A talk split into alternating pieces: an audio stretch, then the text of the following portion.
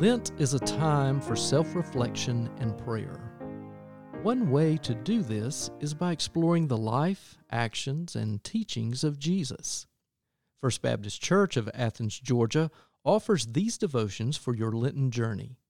Using the book Seeing with Jesus Developing a Worldview Shaped by the Gospels, written by Jack Glasgow, members from our church have prepared daily devotions offering insights, discoveries, and yes, sometimes questions. This week, our devotions correspond with Chapter 1 Seeing from the Mountain. Today's devotion is from Daniel Halsey. Listen as the piano arrangement of Be Thou My Vision, played by Alan MacArthur, points you to look at the world through the eyes of Jesus.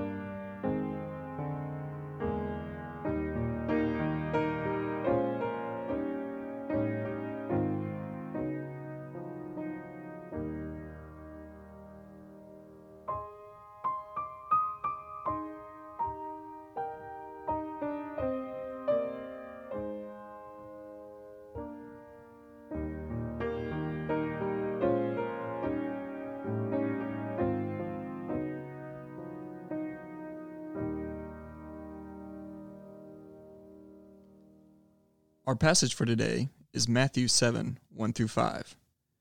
Do not judge, so that you may not be judged. For with the judgment you make, you will be judged, and the measure you give will be the measure you get. Why do you see the speck in your neighbor's eye, but do not notice the log in your own eye? Or how can you say to your neighbor, Let me take the speck out of your eye, while the log is in your own eye? You hypocrite! First take the log out of your own eye, and then you will see clearly to take the speck out of your neighbor's eye. Seeing with Jesus. That's the title of the book we're studying for Lent. At first blush, the title seems innocuous, or even a little generic. But sit with it for a minute, and some questions might come up. Does seeing with Jesus mean that Jesus and his teachings form the central core and the operative principle for how we interpret and act in the world? Does it mean that Jesus is at the center of how we make sense of everything around us? Seeing with Jesus. We're talking about Jesus being at the center of our worldview we probably don't spend enough time or effort consciously considering our worldview, or even developing a concrete idea of what we think a worldview even is. For me, a worldview is the framework through which we interpret what goes on in the world around us.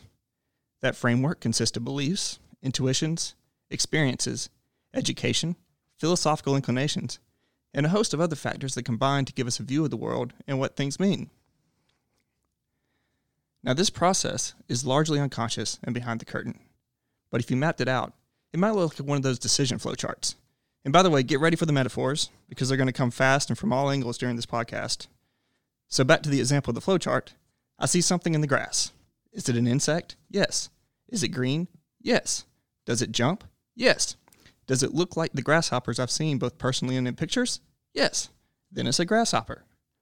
The process combines sense perception along with previous education and experience to arrive at a conclusion. We often aren't conscious of the process, but we put most of what we encounter through a process something like that example. identifying a grasshopper is pretty straightforward. But what happens when we are faced with moral quandaries or other people? People that might not look or think like us. So, a worldview is formed by nature and nurture, education and experience. And thus, worldviews can be very personal. Two people can see the exact same thing and arrive at different conclusions because of different worldviews. The same coffee can taste slightly different depending on how it's made. Did you use a commonplace drip coffee maker, a French press? Did a barista with a handlebar mustache make it for you using a pour over method at all the correct temperatures? Like coffee, the meaning of what we experience can be different depending on how we filter it. And everyone's filter is a little different. But one thing that binds Christians together is that Jesus should be the central defining aspect of our worldview. We need Jesus to be our filter. It seems obvious to say that Christians should develop a worldview that has Jesus and his teachings at its center. But the obvious nature of that statement risks underselling just how difficult it can be to arrive at and execute such a Jesus centered worldview. First, we have to marry the first century context of Jesus' original teachings to our own 21st century context. We don't need a history degree to get the primary points of Jesus' teachings, but you do risk missing some of the nuance if you ignore the historical context. Once we get over that hurdle, we actually have to live out our Jesus centered worldview. Jesus admits that this will be hard. He never promises that the Christian life will be easy. Get ready for the metaphors again. Jesus teaches that there are two gates we can walk through there's the easy wide gate and the difficult narrow gate. We talked about this in our discussion group for these podcasts. It seems even worse than simply walking through a narrow gate. It's more like walking through a narrow gate on a tightrope. Someone finished the flurry metaphors by quipping, in a windstorm. It's not easy. Let me repeat that. It's not easy. But at least in the passage we have today, Jesus is not cryptic in his teaching. We don't even have to do any heavy lifting to make sense of it in our modern context. He's pretty clear. Do not judge. That's in all caps here on my paper for those of you listening at home. Judgment has a number of problems. To me, the most important problem is that we are not the final judge. If we're not careful, we will try to occupy a place that rightfully belongs to God. Jesus makes it clear in a number of passages that God is the final judge of all things. Jesus also gives us practical reasons not to judge. Here in Matthew 7, he teaches that we risk missing or ignoring our own problems when we're too concerned with other people's foibles. In fact, too often, people pronounce judgment on someone as a way of deflecting attention away from their own problems. Worry about the log in your own eye. Maybe we flip the coin and investigate this from another angle. If we judge truly, we will find that we are all sinners. We have all fallen short in one way or another we are all in need of God's grace. Rather than condemning one another, let's embrace one another in our common need for grace of the one who is the true judge. Now, this leads us into a passage from Jack Glasgow in Seeing with Jesus. He recounts talking to a small group study about this passage, and he writes I recently commented to a small group that I felt Jesus was clear about refraining from rendering moral judgments of others. I went on to say that I do not believe the world needs the moral pronouncements of Christians. Instead, the world needs our proclamation of God's love in Christ and the incarnation of that love demonstrated by good works we do in the name of Jesus. Now, Glasgow goes on to say the statement didn't immediately go over well with the group. And I should say here that I do think that occasionally a Christian will have to say that they cannot support, condone, or engage in some activities. We can still talk and preach about sin. Jesus did not say, do not judge, so that we could then say, everything's fine, do whatever you want. But I do want to echo Glasgow and say that we should always lead with love rather than judgment. Let's continue mixing the metaphors and say that on our hard journey through the narrow gate on a tightrope in a windstorm, we would probably rather see open doors in front of us rather than closed doors. And judgment almost always closes the door. That judgment may sometimes be easier than love, but love tends to open doors and new ways forward. So when we encounter someone and start to filter through our worldview how we should respond to them, hopefully Jesus' words are ringing in our ears. I pray we arrive at the end of that process and say, This person doesn't need me to be their judge.